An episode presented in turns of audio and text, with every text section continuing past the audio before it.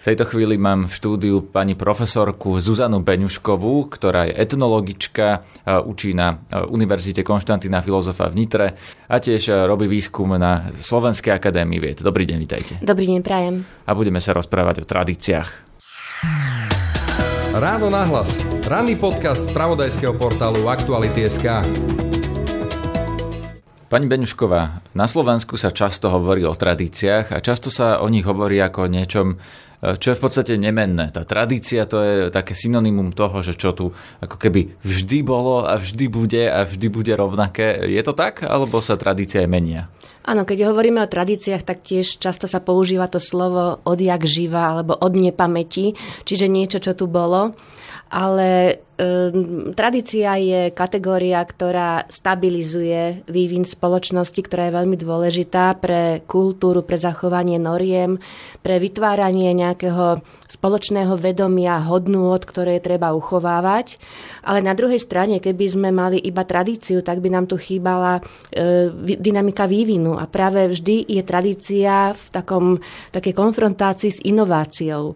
Inovácia to sú práve tie dynamizujúce zložky kultúry, takže e, keď to dáme dohromady, tak sa tak nejako vyvíjame, posúvame. Niektoré spoločnosti sú tradicionalistickejšie, tie, ktoré viac e, pejú na tých tradíciách a niektoré sú zase zase modernejšie. Skúsme to povedať konkrétnejšie, menej tak eh, akademicky alebo teoreticky, že ako si to ľudia majú predstaviť. Lebo vy ste teraz povedali eh, vlastne, že tradícia a inovácie sú v protiklade, ale môže sa stať, že tie inovácie sa týkajú tých tradícií, že tie tradície sa vyvíjajú v čase a že eh, to, čo bolo tradičné pred rokom, nebude tradičné o rok? Presne tak, až na to, že ten rok tam nehrá až takú úlohu, zväčša ide o dlhší čas, ale to, čo my teraz považujeme za tradície, tak pred 100 e, rokmi to bola súčasnosť, to bola realita a ako tradície vnímali niečo iné.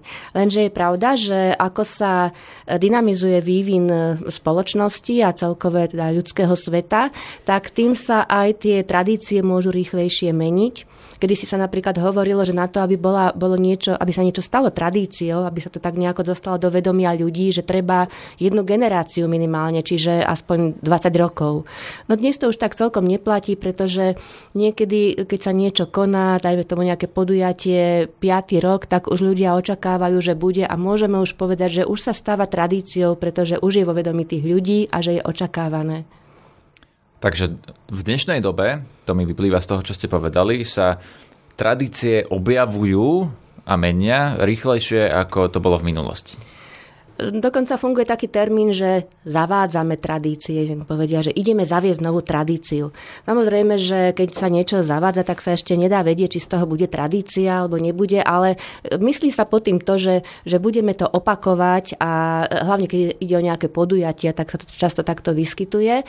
No ale na druhej strane vnímame t- pod tými tradíciami a hlavne ešte keď to spojíme s etnológiou, tak často ľudové tradície, ale e, vôbec nejde iba o nejaké ľudové tradície, pretože tradícia je dôležitý, dôležitá kategória vôbec pre každé spoločenstvo, pretože tradície nám v podstate e, tak nejako určujú isté normy alebo také, také pomáhajú nám vlastne sa zorientovať v takých každodenných situáciách, ako že ráno vstaneme, pozdravíme sa dobre ráno, e, vieme, že si neoblečiem mužský oblek do práce, ale že si dám, dajme tomu sukňu, muži dajme tomu naopak, aj keď aj to sa už samozrejme mení, alebo to závisí od kultúry.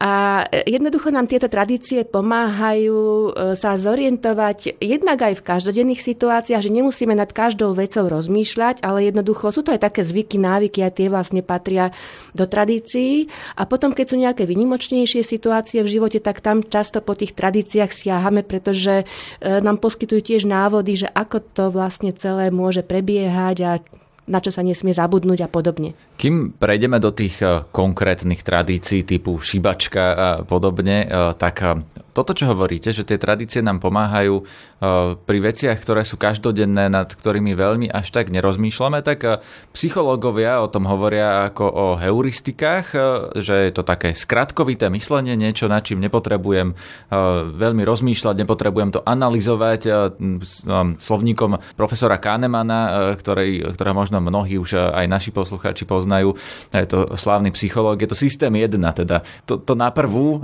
čo vám napadne bez toho, aby ste nad tým rozmýšľali.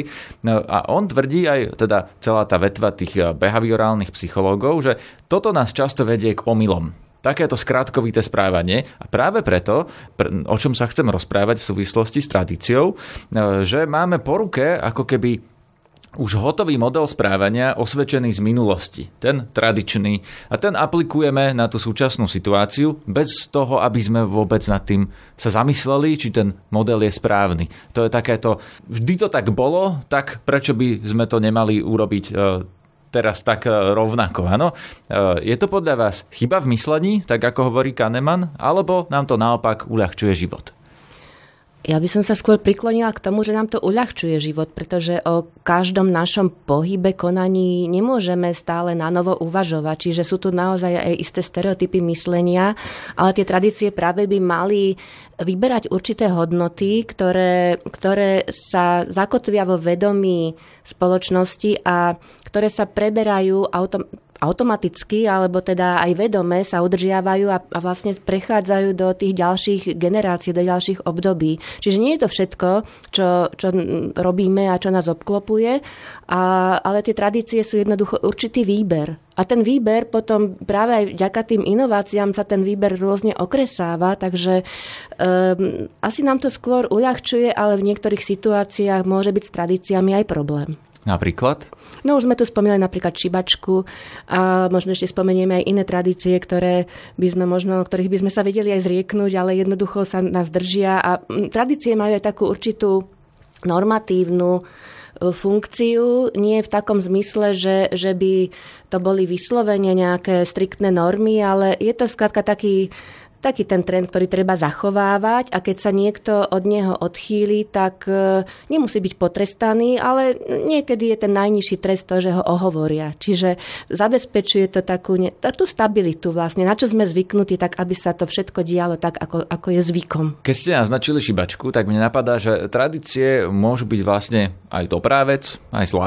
To slovo tradícia e, ako keby nemá e, samo o sebe ten pozitívny alebo negatívny náboj, lebo môže byť aj zlá tradícia. Ale veď slovenskí politici, niektorí alebo mnohí, hovoria o tradíciách a tradícii len v pozitívnom e, slova zmysle, že ich e, skoro až tak fetišizujú, e, že všetko, čo je tradičné, je len dobré a treba zachovávať tradície, slovenské národné tradície a tak ďalej. Ako sa pozeráte na toto? To sme tu mali už aj v minulosti, aj za socializmu sa veľmi opierali, opierala ideológia, o ľudo, hlavne o ľudové tradície, pretože E, tie tak nejako približujú politikov e, k ľuďom a zároveň aj potvrdzujú, že to, čo oni, oni presadzujú, takže to je vlastne zase niečo, čo je odjak živa, alebo jednoducho, čo je overené.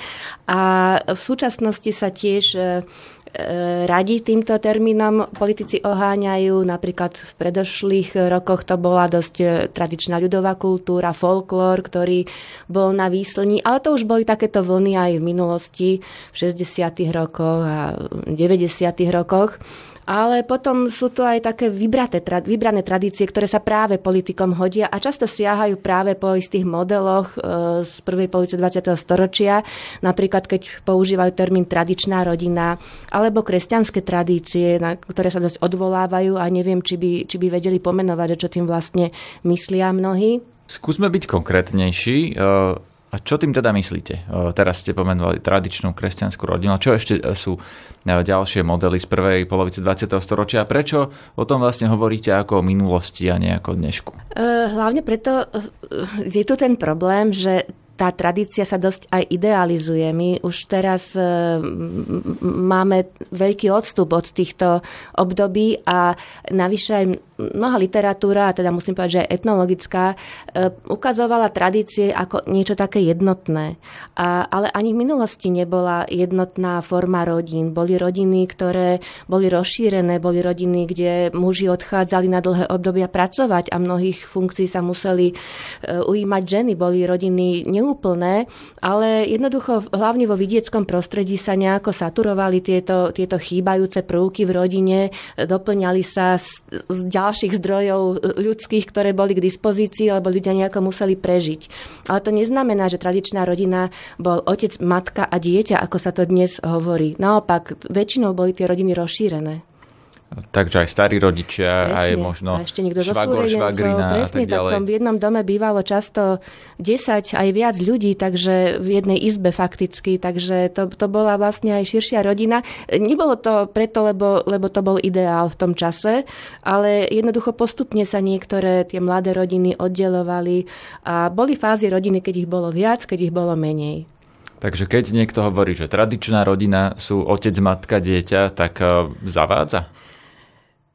Zavádza. No, napríklad, keď e, začala urbanizácia a začali prichádzať ľudia do miest, tak e, už zväčša mali byty a tam sa potom už e, vytvárala takáto tzv. jadrová rodina, že otec, matka a dieťa. Dokonca sa aj hovorí, že vlastne pokiaľ nie je dieťa, tak to ešte nie je rodina, to sú len manželia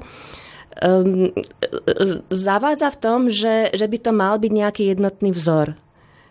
Je, áno, tá jadrová rodina je takto, sa takto definuje, otec, matka a dieťa, ale, ale bolo, vždy bolo viacero variantov, ktoré paralelne fungovali. A neznamená to, že boli tie rodiny horšie.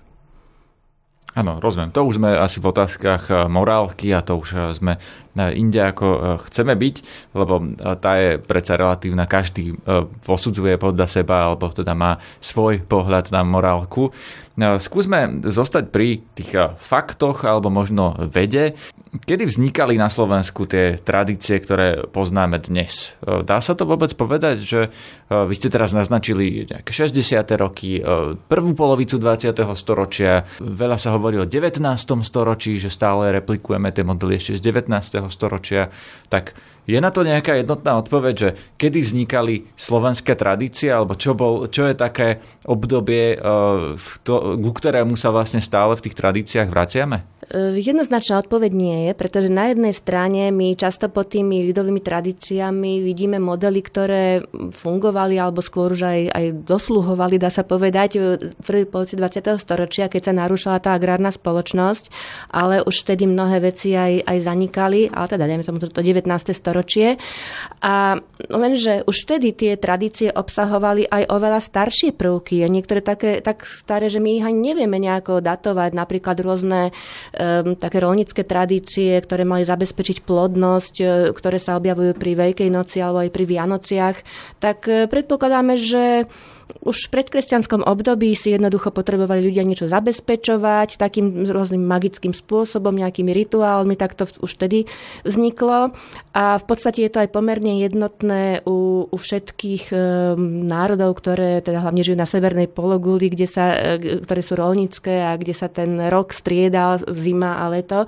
Takže mm, niektoré veci nevieme nejako identifikovať, niektoré sem priniesla kresťanská církev a tá sa snažila aj prekryť mnohé tie predkresťanské tradície, vytvorila vlastne taký nový celý systém um, celého ročného kalendára, ale tiež sa jej nedarilo celkom E, nejako prekryť tie tradície predkresťanské, takže mnohé prvky si e, pojala vlastne do toho svojho e, výročného systému. A nie je celkom ani náhoda, že práve na Vianoce sa narodil Kristus a, práve na Veľkú noc vstal z mŕtvych, lebo zase tu máme tie motívy novej vegetácie, nového narodenia, zrodenia, obnovy tu skúsim eh, vás zastaviť a eh, rozmeniť na drobné, čo sme práve povedali. Eh, kresťanstvo ešte nechajme bokom, dostaneme sa k tomu, že čo bolo tradičné predtým a tak ďalej, lebo ste to naznačili, že vlastne ešte predkresťanskú tradíciu máme.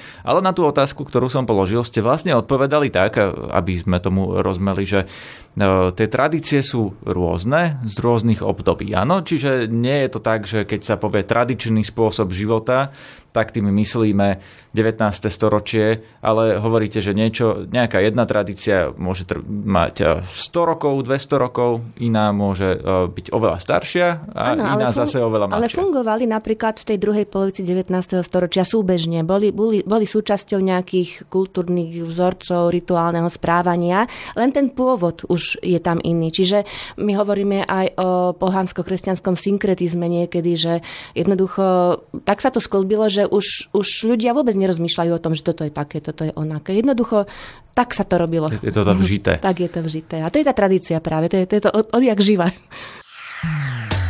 Počúvate podcast Ráno na hlas. Hovorili ste, že ten tradičný spôsob života e, vlastne ako keby vymizol alebo sa e, stráca spolu s tým, že e, ľudstvo a teda aj slovenská spoločnosť už v 20. storočí odišla z toho tradičného rolnického spôsobu života a práve s tým bolo spojené možno to žitie v tých malých obciach, to, že ľudia vlastne obrábali to svoje poličko, že žili v tých viacgeneračných malých domoch. Dnes sme už inde.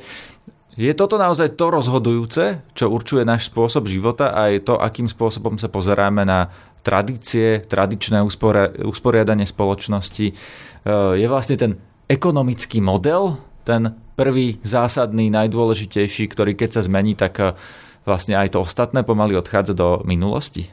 Áno, ja som tomto taká materialistka a som presvedčená, že tie podmienky e, obživy, a teda aj geografické podmienky, ale samozrejme, že aj aj to, že si vôbec dokázali ľudia vytvoriť nejaké rezervy, nejaké zásoby, tak to vlastne tiež dynamizovalo rôzne typy spoločenstiev od e, pastierov, alebo respektíve ešte zberačov, a cez pastierov, kopaničiarov, ktorí nepoužívali nejaké nástroje orné, ale len teda okopávali, až po, po tzv.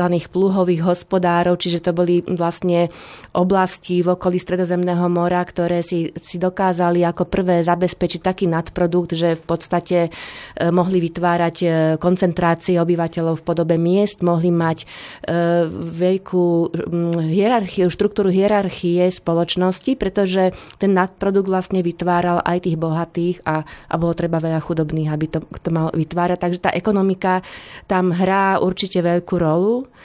No a v dnešnej situácii už máme takú globalizačnú ekonomiku, ale, ale tiež vidíme, že treba z klimatické zmeny, ktoré, ktoré môžu ovplyvniť, e, dajme tomu, tie suché oblasti, že aké, aká hrozba to je vlastne z pohľadu tých, tých e, oblastí, ktoré zase majú zatiaľ hojnosť, ale môže sa to všetko úplne zmeniť. Takže tieto geografické, klimatické podmienky a spôsob obživy to považujem za veľmi dôležité. No, pýtam sa preto, či je vôbec ešte možné niečo takého, čo sa teraz niektorí ľudia usilujú, že návrat k tradičnému spôsobu života. Dá sa to, keď vlastne ten ekonomický ekonomický model okolo nás je úplne iný, ako bol e, pred e, povedzme prvou polovicou 20. storočia, keď vlastne ľudia žili e, v tých malých dedinách, obrábali svoje poličko, aby sa vrátili k tradičnému spôsobu života dnešní ľudia, tak by sme zase všetci museli prejsť do tohto modelu obživy. A tá otázka je teda, dá sa to vôbec?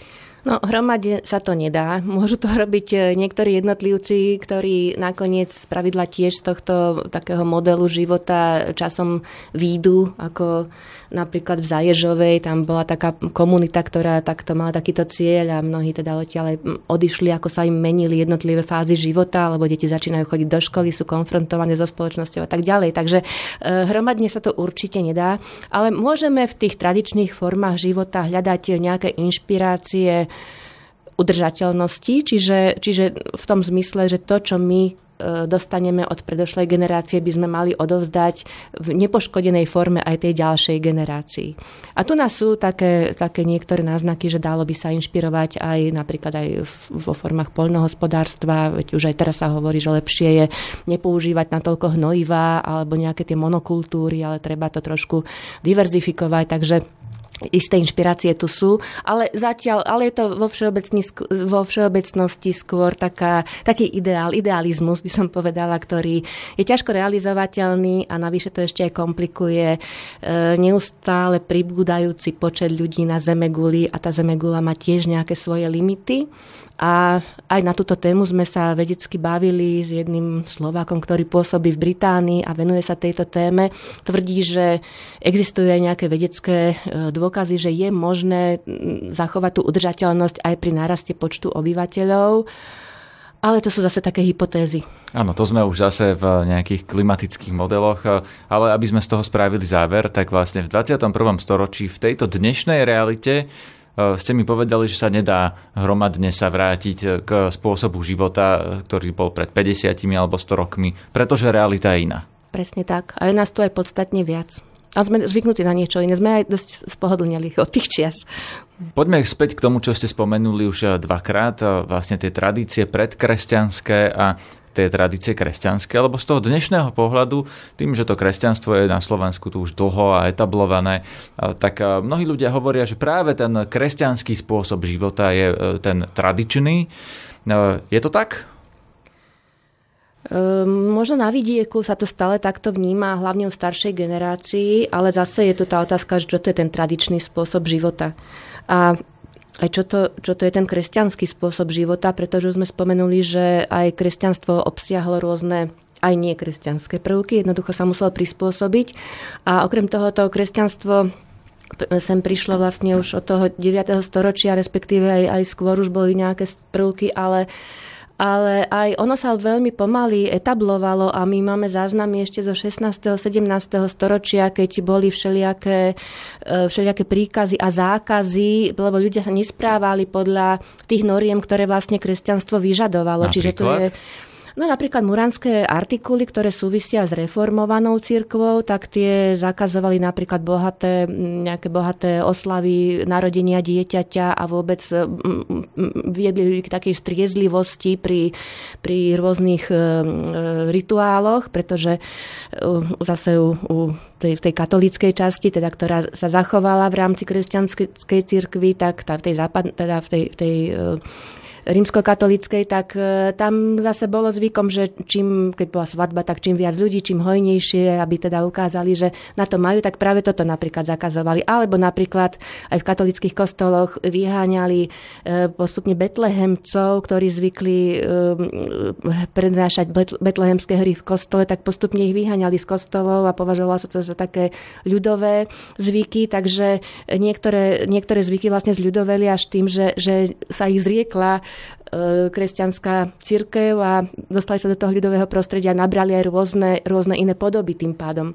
Takže takýchto, takýchto príkazov, zákazov bolo viacej. Napríklad sa ešte aj ukazuje, že ešte v 17. storočí boli upozornenia, že sa niekde konajú svadby bez účasti kňaza jednoducho staré tradičné svadby ešte fungovali v niektorých odľahlých častiach. Alebo tradičné svadby vlastne boli bez účasti kniaza. No, pôvodne to bolo tak, ale potom postupne už e, od 16. storočia sa teda tí kňazi zapájali, lebo to bolo príkazom a začali sa aj matriky cirkevné tvoriť, ale stále ešte boli miesta, kde, kde sa tomu nejako ľudia dokázali vyhnúť a napriek tomu ich spoločenstvo bralo ako, že sú to manželia. Teraz vám zacitujem profesora dejín z Univerzity Karlovej v Prahe, pána Čechuru, ktorý tvrdí, že kedysi sme tu mali iný typ kultúrnej vojny, ako máme dnes. Bola to vojna medzi tradičnou a elitnou kultúrou, pričom ale tá tradičná bola vlastne tá pohanská a tá, tá bola z dola, to vyznával ľud, nejaké svoje vlastné zvyky a tradície. A tá elitná, tá z hora bola kresťanská. To ste mi vlastne ale teraz povedali, že tí kňazi na svadbách boli príkazom? Áno, áno, vlastne e, v rímskokatolíckej cirkvi bolo povinnosťou, aby bol buď kňaz, ale keď ešte nemali dosť kňazov, tak to vlastne mohol byť aj aj e, nejaký pomocník kňaza, ale každopádne mala mať e, církev o tom sobáši záznam a mali tam byť aj dvaja svetkovia, čiže viedli ľudí k tomu, aby sa to dialo takto. Konec koncov aj návšteva kostolov nebola ešte v tom skoršom stredoveku taká mohutná ako neskôr, lebo tie halové kostoly sa vlastne vytvárali počas gotiky, čiže nejaké 14. storočie, 15. storočie a vtedy až tak masovo začali chodiť ľudia do kostola. A... Ale tiež to bolo z hora príkazom? Alebo no, to bolo jednoducho tým, že ja neviem, církev mala moc v rukách a nejakým spôsobom e, platilo, že koho zem, toho náboženstvo? Presne tak to bolo, že, že kto vládol, tak aj, teda aj to náboženstvo ovládal. Napokon to vidíme, ako sa menili um, príslušnosti k církvi u obyčajných ľudí počas reformácie a potom po, po reformačnom, tom po reformačnom období, keď sa vracali ku katolicizmu, takže niektorí ľudia počas svojho života menili um, církevnú príslušnosť, čo nie je vôbec e, zvykom. A áno, bolo to takto a církev mala e, moc, ale aj bohatstvo a takisto aj svetskí e, vládcovia mali moc a bohatstvo a preto sa radi s tou církvou aj prepájali, čiže aby si nekonkurovali, tak skôr spolupracovali a tým pádom sa aj ľahšie ovládali aj tí podaní. Rozumiem, no to, kam mierim, vlastne bolo to e, tá kultúrna vojna naozaj, že tu e, ten pán Čechura, ten profesor hovorí, že napríklad čarodejnické procesy boli súčasťou tohto kultúrneho boja. Bolo to tak? Svojím spôsobom áno, pretože stále tu fungovala aj predstava o magických schopnostiach niektorých žien. Ženy boli vôbec považované za také viac nečisté a tým pádom aj mohli disponovať rôznymi, rôznymi takými negatívnymi silami. A zase keď si zoberieme, ako, ako fungovali tie procesy u čarodejníc, tak v podstate e, to dokazovanie ich viny bolo také značne nelogické. Jednoducho zase to bolo také skôr z pozície moci, ale nie z pozície nejakého rozumu. Ale takéto, toto boli také už vyhranené situácie e, s tými čarodejnicami ale také rôzne drobné konflikty, tie, tie si myslím, že boli na bež, na, v bežnom živote veľmi časté a dokonca sa s nimi stretávame nielen v tej, tej tradičnej v úvodzovkách minulosti, ale takisto aj počas socializmu vlastne dochádzalo k tiež takému boju elít a e, ľudí, ktorí si chceli žiť svojim tradičným životom, v tomto prípade e, komunistických elít. No a potom po roku 89 tiež sa stretávame s, takými, s takým aj odporom ľudí, lebo oni si zase na niečo počas socializmu zvykli. Napríklad, že pri katolickom kostole sa, pardon, katolick, napríklad, že pri katolickom pohrebe sa mohol so zosnulým rozlúčiť aj, aj ja neviem, nejaký spolok e, polovníkov alebo podobne, čiže aj nejaké svetské organizácie. A toto začali začiatkom 20. Začiat, a toto začali začiatkom 90.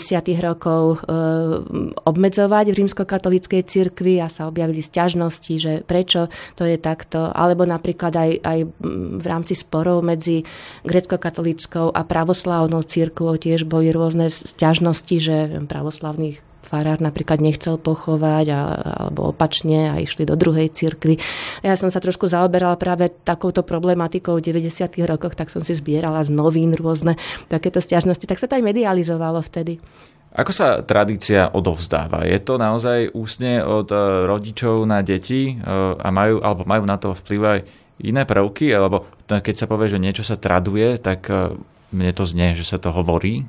Tradícia má jednak podobu e, naozaj takéhoto odovzdávania, hlavne v rámci rodiny, ústneho odovzdávania a potom má aj inštitucionálnu podobu, ako sa udržiava. A práve tá inštitucionálna podoba je taká dosť manipulovateľná. E, tá ústna podoba v podstate existovala po stáročia v tých, tých dávnych spoločenstvách a ešte aj teraz e, v niektorých domorodých e, spoločenstvách, ktoré ešte prežívajú do posiaľ, kde vlastne nemajú písanú kultúru. A tá kultúra sa teda odovzdávala, na to vznikali rôzne mýty a eposy a podobne, čiže aj tie hodnoty sa odovzdávali takouto e, vlastne takou obraznou, dalo by sa že literárnou, ale nie písanou literárnou formou.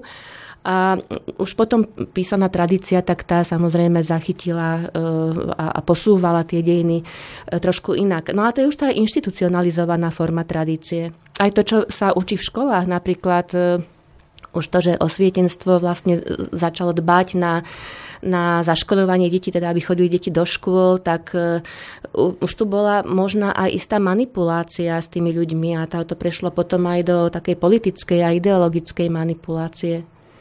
Rozumiem. To, kam mierim, je, že keď sa tu niečo odovzdáva ústne od e, napríklad rodičov e, k deťom, je to dôveryhodný zdroj informácií. E, poviem máme, prečo sa to pýtam, lebo keď niekto bude napríklad hovoriť o dobe covidovej, nejaký rodič svojmu dieťaťu o 10-15 rokov, No, tak vieme, že polovica našej slovenskej populácie COVID vnímala v kontexte konšpiračných teórií a keď niekto teda bude hovoriť o 10-15 rokov svojim deťom, že e, COVID vymysleli Židia v laboratóriu, aby nás tu všetkých e, očipovali cez vakcíny, tak e, to tiež bude nejaký, povedzme, že v polovici Slovenska tradičný narratív? Áno, presne to sú narratívy. Tie narratívy sú v rodinách a tradujú sa často v rodinách a súvisia aj s tými hodnotami, ktorá tá, tá rodina e, uznáva, ktoré chce odovzdávať ďalej, ale súvisí to často aj so skúsenosťami tej rodiny a to práve to by som možno nepovedala ten COVID, ale treba z to, že u nás sa rôzne režimy striedali, tak vlastne boli také diskontinuitné obdobia, a ktoré, na ktoré vždy niekto doplácal a niekto z nich získaval a teda tie rodiny samozrejme, ktoré doplácali na to obdobie, tak spravidla negatívne na to, na to spomínajú a tí druhí zase opačne. Takže e, v rámci... nahrávate na ďalšiu otázku, e, ktorá by bola o ľudáckej tradícii, lebo to sa hovorí, že e, na Slovensku je určitá ľudácká tradícia, ktorá sa takýmto spôsobom odovzdáva. A tam je to nebezpečenstvo, ktoré ste vy vlastne teraz pomenovali, že tí, ktorí na to doplácali, a to sú 10 tisíce ľudí, ktorí skončili v koncentračných táboroch, tak tí už tú svoju skúsenosť nevedia odovzdať ďalej. Ale tí ľudáci, tí gardisti, to vedia odovzdať tým svojim ďalším generáciám. Máme na Slovensku podľa vás ľudáckú tradíciu? Myslím, že musíme priznať, že máme. Máme ju e, jednak v rodinách, že naozaj sa na niek- niektorí teda na toto obdobie spomínajú ako na obdobie, keď e, ich gazdovstvo napríklad prekvitalo, ako mi aj hovorili na, na, v teréne, že sedliaci sa vymochlali z dlhov v tom čase, niektorí arizovali, takže e, získali všeličo. Niektorí boli radi, že sa zbavili tých židov, lebo sa robili vlastne zo židov takí strašiaci. E, takže áno, e, a ospravedlňovali, hlavne ospravedlňujú toto obdobie doteraz e, práve takými tými pozitívnymi stránkami aj, aj tým, že vlastne, veď sa o tom nevedelo, čo sa tu všetko dialo a môžeme byť radi, že mohlo to byť ešte aj horšie. Takže to sú často také narratívy v rodinách, ale tu treba povedať tiež, že aj v rámci rodín nie sú jednotné názory. My vieme, že súrodenci sa nemusia zhodnúť na, na e, niektorých hodnotových otázkach, e, takisto aj generačné e, také nezhody názorové bývajú a Mm, ja si sama... Prepačte, nie je to dobré? Lebo je. keď vlastne teraz hovoríte, že uh, oni tí napríklad rodičia starí rodičia to cez svoju vlastnú skúsenosť hovoria napríklad o tom slovenskom štáte, to je dobrý príklad, lebo to vieme vyvrátiť na dátach, že sú nejaké dáta o ekonomike slovenského štátu a tá neprosperovala. Tam bola nejaká konjunktúra na začiatku a potom ako vojna pokračovala, tak to bolo len horšie a horšie. Videl som fotky z chudobincov bratislavských, uh, bolo veľa ľudí, ktorí sa mali zle, takže to a dáta naozaj nepodporujú, že by Slováci sa mali dobre. Máme našim rodičom, starým rodičom veriť to, čo nám hovoria, že ako bolo v minulosti, keď vieme nielen, že e, v dnešnej dobe si tiež mnohí ľudia dezinterpretujú tú súčasnosť, ale čím je tá minulosť dávnejšia, tak e, tým aj ľudský mozog ju viac skresľuje. Je také ťažko povedať, že veriť, neveriť, je to také skôr, že dôveruj, preveruj by som povedala, ale jednoducho treba si brať informácie z viacerých zdrojov. E, samozrejme, že hlavne u tej najstaršej generácie je ťažko niečo vyvracať alebo e, e, snažiť sa, že by oni zmenili svoj názor. Skôr treba asi pochopiť tie tie dejiny, tie naše novodobé dejiny v kontexte, čo myslím, že sa často celkom nedieje napríklad pri vyučovaní dejepisu, bohužiaľ. A práve takéto príbehy zo života sú veľmi dobrými príkladmi, že prečo to bolo aj tak, aj tak. Čiže ne, tá história nebola nejaká jednoznačná a napokon, keď ste sa opýtali, že, či tie diskusie v rodinách sú dobré. Ja si myslím, že sú dobré a oni nutia vlastne hľadať argumentáciu aj jednu, aj druhú stranu a nutia rozmýšľať aj o tých rozdieloch, že prečo prečo to všetci neberieme rovnako, však takto nám to hovoria, že to bolo a tak sa to písalo v knihách, v učebniciach a prečo zrazu sú okolo toho takéto problémy. A naozaj m, mm, tie príbehy zo života, tie sú asi také najvýrečnejšie, že Prečo, prečo niektorí ten, na tú istú vec pozerajú úplne opačnou optikou? To, čo nevieme, tak sa často tak doplňa. To je napríklad aj pri e, štefanikovskej tradícii, aj pri dubčekovskej tradícii sa vlastne vytvorili také celé všelijaké narratívy, že ako to s ním bolo a čo Česi a podobne, že čo chceli a tak ďalej. Ale ono to mohlo mať pri, pri úplne, úplne iný, ale teda zväčša aj málo iné kontexty. Uh, niektoré veci je dobre si pripomínať. No tak napríklad, keď sme už hovorili o tom o tom e, ľudáctve na Slovensku, o tej tradícii, tak vieme, že, takým, že sme sa vlastne nikdy nejako, e, ako inštitúcie Slovenska sa nikdy nejako radikálnejšie alebo tak uh, intenzívnejšie nevymedzili uh, voči tomu tej ľudáckej tradícii. A je to určite aj tým, že uh, práve katolická církev na nej tak dosť intenzívne lpie, pretože participovala aktívne aj v politike v tom čase. A keby vlastne negatívne začala začal hovoriť o svojej minulosti, tak stratí aj nejakú reputáciu. No a my stále sme sa nevedeli ako odpútať od nej ani, ani oddelením cirkvi od štátu. Máme tu Vatikánsku zmluvu, ktorá, ktorej chyba článok, ako ju môžeme prerušiť. Dokonca konferencia biskupov Slovenska kontroluje niektoré uznesenia alebo niektoré nariadenia, ktoré vydáva hlavne ministerstvo kultúry. Takže sme stále taký trošku, trošku taký klerikálny štát a e, jednoducho e, je to nepopulárne totiž pre politikov robiť takéto zásahy, pretože vedia, že tým stratia časť svojho elektoriátu volebného. No tak niektorí politici sa hlásia napríklad k partizánskej tradícii, k tradícii SNP, tak asi nemôžeme povedať, že všetci nič nerobia, ale to, čo sa vás chcem opýtať je, že či môžeme na tom niečo zmeniť. Na tom už sme skonštatovali na Slovensku, je nejaká ľudácká tradícia, je tu nejakým spôsobom inštitucionalizovaná, hovoríte o cirkvi, že tá by mohla niečo zmeniť, ale čo môžeme zmeniť na tradícii my, bežní občania? No, takej tej inštitucionalizovanej tradícii až tak veľa možno nemôžeme, takže by sa to priamo nejako bezprostredne odrazilo v nejakých iných interpretáciách, alebo jednoducho, že toto sa mi nepáči, že o tomto sa hovorí, tak na zatelefonujem niekde do média, že prosím vás, nehovorte o tom, tak to tak asi nebude fungovať.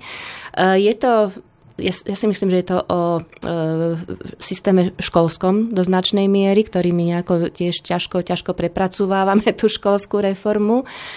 A je to naozaj o takej rozhľadenosti a, a kontextuálnom vnímaní sveta a, a, a o vzdelaní. Je to skrátka o vzdelaní. A pokiaľ teda budeme prijímať to, čo sa nám tak z rôznych strán ponúka bez kritiky, tak e, je to o kritickom myslení. Už ste načali šibačku eh, v jednom bode tohto rozhovoru, eh, ale to je predsa tradícia, ktorá sa mení, eh, voči ktorej sa ľudia ozývajú. Minulé som bol na filmovom festivale a tam sa hovorilo o filme, ktorý obsahoval scénu o šibačke. Inak je to vlastne film Terezy Nvotovej Svetlonoc, sa myslím volá, ktorý hovorí presne o, to, tých pohanských tradíciách a tých ostatných tradíciách. No a už tam e, ten moderátor hovorí, že šibačka to je taká hlúposť a e, vlastne je to týranie žien. Čiže nejakým spôsobom sa mení tá diskusia o tom. A ja, ja mám pocit, a skúste mi ho prosím vás vyvrátiť, e, že keď ste povedali, že jednotlivec nevie spraviť veľa s tou tradíciou, tak mám pocit, že s touto tradíciou, s tou šibačkou sa predsa len niečo deje a že sa vlastne už nerobí tak masovo ako pred 20 rokmi.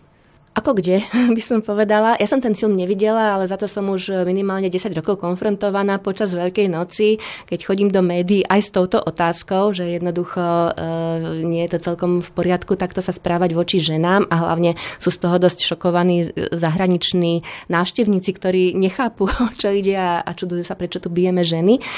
Um, no na jednej strane ide o, o rituálne bytie, na druhej strane je to naozaj preháňané často zo strany chlapcov a zase môžeme ale aj tu tie stránky dievčenského pohľadu tak rozdeliť, že na, na jednej strane niektorí to, niektoré dievčatá to nenávidia a naozaj niektoré rodiny si ten deň sprivatizujú, idú niekam um, do prírody alebo kde a jednoducho vynechajú túto šibačku, hlavne v mestách. Áno, nerad vás prerušujem, ale to je práve to, na čo sa pýtam, že uh, to je tradícia, ktorá sa mení.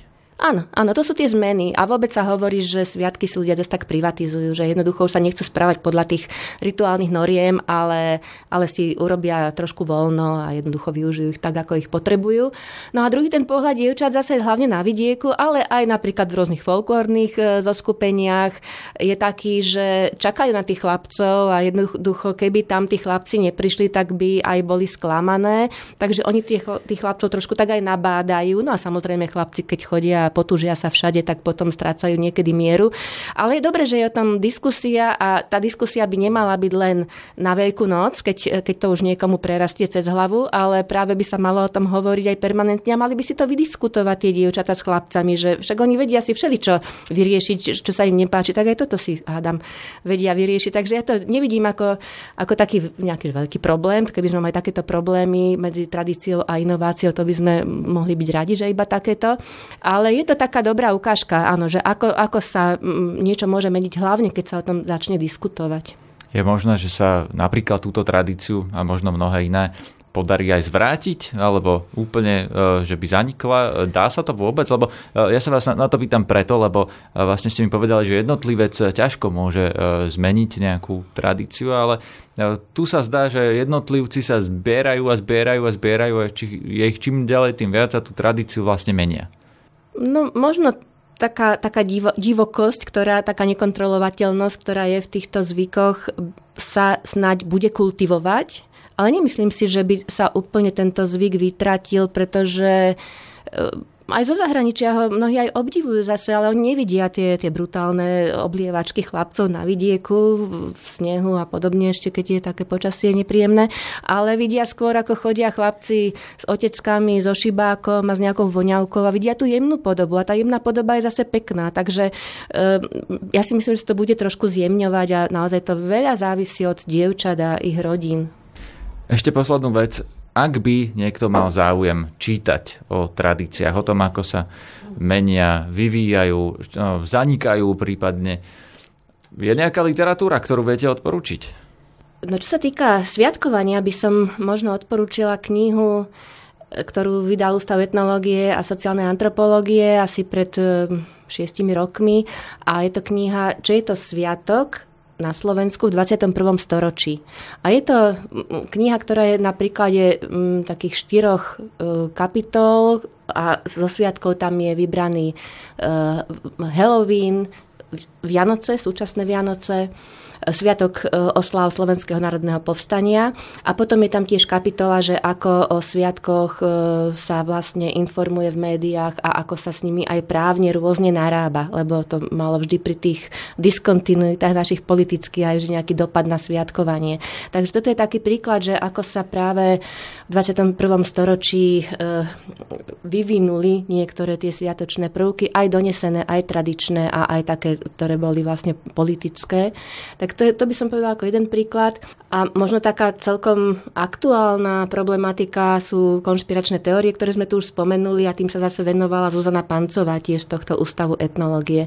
Takže tam bude veľa príkladov, na ktorých si človek môže uvedomiť, že ako tie tradície fungujú. Ďakujem vám za rozhovor. Ďakujem pekne za pozvanie.